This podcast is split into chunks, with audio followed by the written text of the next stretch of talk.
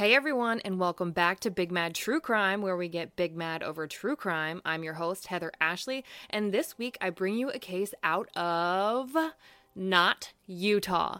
This case comes out of Ohio and it involves drugs, guns, and a five month pregnancy. Even cats don't like small talk, so let's dive in.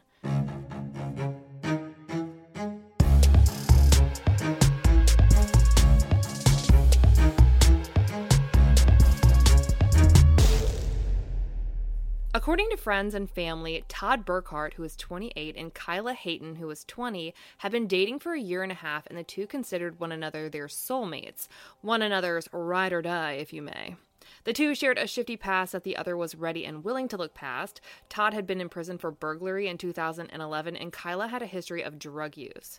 However, some would argue that more recently the pair had gotten their life together. Kyla had recently started a job at a dentist's office and they'd just gotten their own place in Mansfield, Ohio. In fact, the couple had just put up their Christmas tree and were pretty excited about the home that they were building with one another. Kyla had a daughter when she was only 16, who she named Ariella, but it wouldn't be long before Ariella would become a big sister. After about a year of dating, on July 31st, Todd and Kyla announced that they were going to have a baby of their own. In even better news, she was no longer actively using. She was on medication to keep her from detoxing and hurting the baby. They were due in March 2020 with a boy they planned to name Milo. The couple was over the moon, though the pregnancy didn't come without rumors.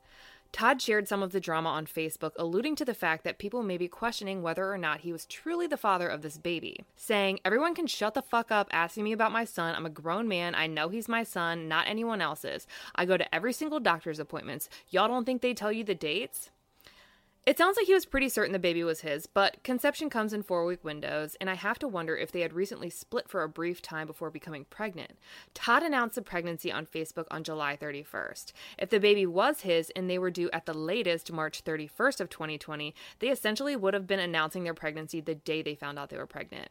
Oh well, bottom line, they were pregnant, they were excited, they were getting ready to be a family of four.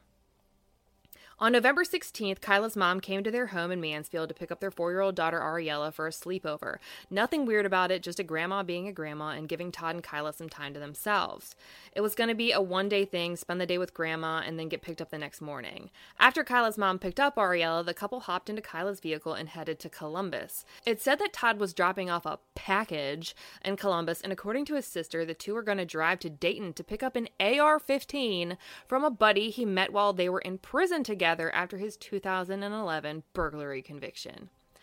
Courtney said she was worried that Todd felt like his little family may be in danger and felt like he needed the gun for protection. However, Todd is a felon. He cannot legally own a gun, let alone an AR 15, so naturally he has to buy it from someone illegally. And from the sounds of it, the guy he's buying the AR off of doesn't sound like he's legally allowed to possess one either. This case is already off to a bad start. The entire trip probably should have taken five or six hours. It's two hours and 20 minutes to Dayton if you go through Columbus and consider dropping off a package and picking up a gun from a prison pal. They should have gotten back the evening of the 16th and certainly in time to pick up Ariella the next morning, but that never happened. When Todd and Kyla got to Dayton, he sent his sister a text saying that he was picking up the gun and heading home, and that was the last communication she would ever have with her brother. Sunday, November 17th comes and goes, and no one can get a hold of Kyla or Todd, and no one has come to pick up little Ariella. Friends and family are texting and calling the couple and getting no response, and all calls are going straight to voicemail. And I've said it before, and I'll say it again living people don't turn off perfectly good cell phones. That's what silent mode is for. From what I understand, the pair may have used pay as you go phones, so there would be literally no reason for them to turn them off, especially if they had just bought minutes. Sunday passes and there's still no sign of Todd or Kyla. Kyla doesn't go to work on Monday or call in. Ariella is still at her grandmother's house. Kyla's dad says that she left her medication at home that keeps her from detoxing. She and her baby could be in serious danger, and it's now more clear than ever that they never meant to be gone for long. Todd's sister Courtney decides it's time to call and report her brother missing, and Kyla's father follows suit shortly thereafter. Kyla is described as 4 feet and 11 inches tall, a tiny little thing weighing 100 pounds with brown hair and hazel eyes, and more importantly, she is 5 months pregnant. Todd is described as 5 feet and 10 inches tall, weighing 160 pounds with dark blonde hair and blue eyes, and instead of a sleeve, he has like a shirt, both arms, stomach, chest, and back, tattoos everywhere.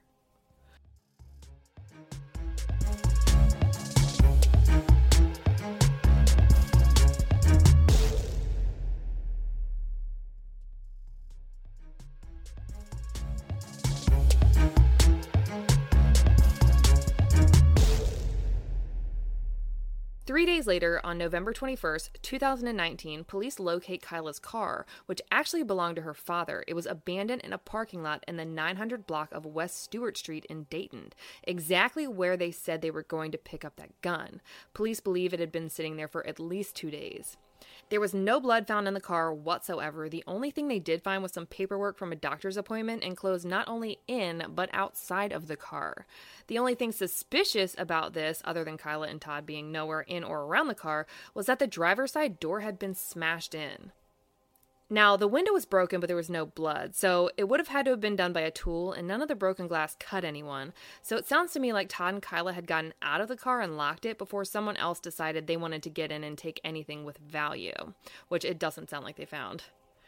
Now, I pulled up a map of the 900 block of West Stewart Street in Dayton, and it looks like the only real place they could have found the car, based on the description, would be the parking lot of Midwest Iron and Metal. And it turns out I'm probably right here because Courtney makes a post on Facebook asking that if anyone had seen her brother or his pregnant girlfriend near the intersection of Wildwood and Stewart Street to call police. Guess what's at that intersection? Midwest Iron and Metal. To add insult to injury, the parking lot was near one of the addresses frequently used by that friend Todd said that he was going to purchase this gun from, and when police knocked on his door, he was not there. Richland's source says that police also found two spent 9mm casings behind the vehicle, but authorities think that they're old and unrelated. They're bent and they look like they've been run over a few times. And while this might sound weird to some people, for this area it's not. This isn't a good area. It's riddled with abandoned homes that drug dealers find and use to sell drugs out of. It's overrun by gang activity. A place that no one should knowingly take a pregnant woman to. A lot of people are pissed, but if you asked Kyla, she was his ride or die, even getting Todd's name tattooed on her ribs. At the end of the day, Kyla was an adult who could make her own decisions, and it doesn't sound like any of what was going on was a secret. It's at this point where Kyla's father, Brent, says he feels police genuinely started taking his daughter's disappearance seriously. His daughter and Todd had a history of crime and drug abuse, and a lot of people were referring to the couple as junkies. He felt like because they had a past, people figured they'd just show up one day. It was even speculated that Todd and Kyla were involved in a gang, and I don't think that's a huge stretch. In a lot of their photos and videos, the pair held up hand signs commonly associated with the Bloods. At one point, Todd's Facebook bio was live by the code and die by the code. In some photos, they were decked out in all red outfits, and Kyla would sometimes wear a red bandana in her hair. But let's be clear that none of this means that they asked for whatever happened to them. It doesn't mean that they were less valuable. It doesn't mean that they weren't loved. We have to be better than the people who victim blame and victim shame. Todd and Kyla were brothers, sisters, mothers, fathers, sons, daughters, cousins, and friends. They were human beings with worth and value, and we will remember that no matter where this case turns. So, police have found the vehicle, but they haven't found Todd or Kyla. However, Courtney says that police have a suspect in mind that may know where they are. Two days after finding the car, it's rumored that police got an anonymous tip leading them to 900 West Stewart Street, a home at the same intersection their car had been found. They locate 28 year old Todd Burkhart's body alone in an abandoned home. He had suffered multiple gunshot wounds. On the same day, police name a person of interest in the case 30 year old Larry Dwayne Rogers, the exact same person Courtney had posted about. Larry's name on Facebook is Backwoods on Wildwood. Todd's body was found on a house at the corner of Stewart Street and Wildwood Avenue, literally the house on the corner. That's one hell of a coincidence. Larry and Todd were also Facebook friends. Larry, or Backwoods on Wildwood, whichever he prefers, since Larry is probably the worst name for a criminal ever, actually liked the post that Todd made about the drama surrounding whether he was the father of Kyla's baby or not.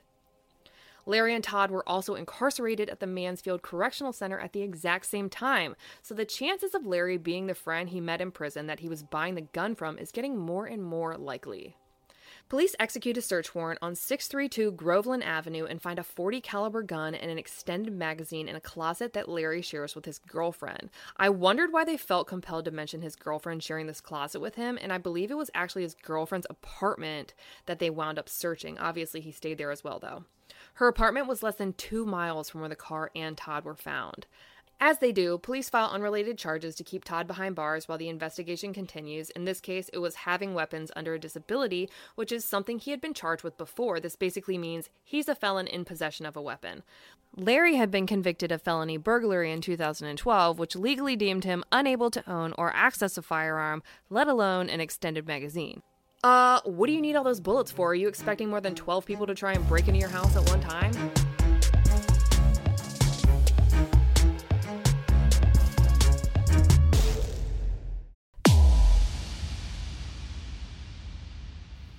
Pregnant Kyla is still missing without a trace. On November 25th, Larry is arraigned on what looks like three counts of having a weapon under disability and is held on a $100,000 bond. Later that same day, on what would have been her 21st birthday, cadaver dogs from the Ohio Department of Natural Resources lead police right to the door of the house only two doors down from the home that Todd was found in. 910 West Stewart Street. Inside, they find pregnant Kyla deceased. Baby Milo had also passed. She, like Todd, had suffered multiple gunshot wounds. It's said that she had clearly been there for days. The coroner ruled that baby Milo did not die of any gunshot wounds, that he passed because Kyla passed, which means that she had not been shot in the stomach. Not that that offers much comfort. We now have three murders and a four year old girl without a mother, father figure, or little brother. I heard that while there hasn't been much confirmation about where the gunshot wounds were on the body and how many there were to each, that both had been shot in the head at least once and likely on November 16th, the same day they left for Dayton. Both were killed within feet of one another, more than likely completely aware of what was going on when it happened. One of them had to hear the gunshots that took the life of the person they loved in this world the most. I can only imagine the whole body empty and overwhelming pain that this has to cause. Loved ones of the couple and others who had started following and becoming invested in the case were naturally confused at why it took so long to find Kyla if she was only two doors down from Todd, but there are a few reasons. There were so many abandoned homes in the area that they actually had to request help from federal investigators to help them clear more houses more quickly. And the house that Kyla was found in was split into two apartments. You'll notice in a photo I'll upload to the couple's highlight at the top of my Instagram at the Heather Ashley that there are two front doors to this house, one on the right and one on the left. One of those apartments was occupied, from what I understand, which means that they had power running to the house. And when police knocked on the door in the first days of their investigation, they noticed lights on inside of the home and figured it was occupied, which means that they would need probable cause to enter, which they finally got when the cadaver dogs alerted to the home. Now, when I heard they were found in different homes, I wondered if more than one person was involved in the murders. However, I read somewhere that ballistics came back and both Todd and Kyla had been killed by the same gun. This case is really fresh, which means that articles are popping up and facts are coming and going poof, and that fact has gone poof. So maybe someone spoke too soon, maybe someone spoke on something they weren't supposed to, but I read it and it's worth mentioning. WDTN2 states that the Montgomery County attorney isn't leaving anything off the table, and that includes the death penalty, and he seems pretty confident that charges are going to go through. The station says further testing and toxicology reports will be conducted over the next month or so, but investigators already have enough information to pursue extra charges, and I quote, For that part, we have the information we need. For instance, a homicide charge, a murder charge, we have that information. The rest will be more complete information for trial. What I'm reading is that they already know who did it. They just need to build enough of a case to go to trial before handing down those three charges of homicide against Larry Rogers, who remains the only suspect in these murders. Rumors are going wild and they're worth mentioning. Someone named James on Facebook says that he visited the abandoned home where they found Todd and said that the blood was still on the floor where he was killed. They said he looked like he was looking out the front window at the car when he was shot. James says that a neighbor near the homes where Todd and Kyla were found says that Larry was known to sell drugs out of the bando like crazy. A bando is a slang term for an abandoned house. I can't tell if I'm lame for having to look that up or not. Anyways, he thinks that Kyla was probably waiting in the car for Todd, and when it took too long, she probably went up to the door asking where he was and threatening to call police and then got killed herself. But that's just speculation. A friend of Todd's who didn't want to be named said that Todd became a blood when he was in prison and started taking it really seriously when he got out. That he was slinging drugs for quote unquote big hogs and got set up. He says that there was no reason that anyone would have needed to drive all the way to Dayton to buy a gun and that he could have gotten it in Mansfield if he wanted to, and that should have been the first red flag. This friend thinks that Todd probably thought that no one would do anything to him if there was a pregnant girl with him, but in the end, he was a blood in Crip territory, and that's what got him and Kyla killed. Again, more speculation, but both solid theories. I don't think that Kyla was sitting in the car alone, though.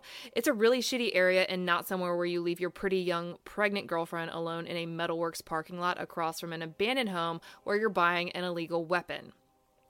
But that's only one reason I don't think that she was in the car. Larry's girlfriend deleted her Facebook account shortly after her boyfriend was arrested, but before she did, she had made a post on November 16th complaining about him making her wait in the car for hours. When her Facebook came back a few days later, the post was gone and she had changed her relationship status to single if, and I mean if, she was sitting outside of the home on Stewart Street when Todd and Kyla were killed, I can't imagine that Kyla was also sitting outside in another car. Todd was laid to rest on November 30th, and Kyla and Milo were laid to rest on December 4th. Larry had a hearing scheduled for December 17th, but it looks like on the 16th, his bond was increased from 100,000 to 500,000. The paperwork was really confusing and almost made it seem as though he had bonded out and was on a GPS monitoring system, but I called and he's still in custody. He still has a bond of 500,000 and his next hearing isn't until February 21st of 2020. At his December hearing, his attorney filed a motion to suppress evidence, which translated means he's fucked. The motion looks like he wants any incriminating statements made by Larry to police thrown out because he wasn't properly made aware of his rights. This is not Larry's first rodeo. Even if they didn't Mirandize him properly, he knows his rights. He's done this before with this exact same charge. His attorney also wants all of the evidence seized during the search warrants thrown out. I see this getting a big shut up and sit down, but we'll see what happens. As of now, we wait for new charges and justice for Todd, Kyla, and baby Milo, and we only hope that their families can get through this time, which will likely be the hardest season of their lives. They lost people they loved unconditionally, and that's heart wrenching. Sure, Todd and Kyla lived high risk lifestyles, but we are not the culmination of our worst decisions. We are so much more than that. We all are. As new updates come along in this case, I will let you know immediately. Check out Todd and Kyla's highlight at the top of my Instagram profile for any and all photos and maps pertaining to this case at the Heather Ashley, and join me on there tonight at 9 p.m. Eastern for Crime Talk Live, where you go live with me and we discuss what you think happened. If you like your podcast ad-free, head over to our Patreon at patreon.com slash bigmadtruecrime or just search Big Mad True Crime on Patreon, where for a whole dollar a month, your episodes will always be ad-free. And if you need a little more true crime in your life, for five whole dollars a month, your episodes are ad-free and you get a bonus exclusive episode each month that only Patreon subscribers get. I'll be bringing you a brand new case one week from today, and I cannot wait. But until then, we out.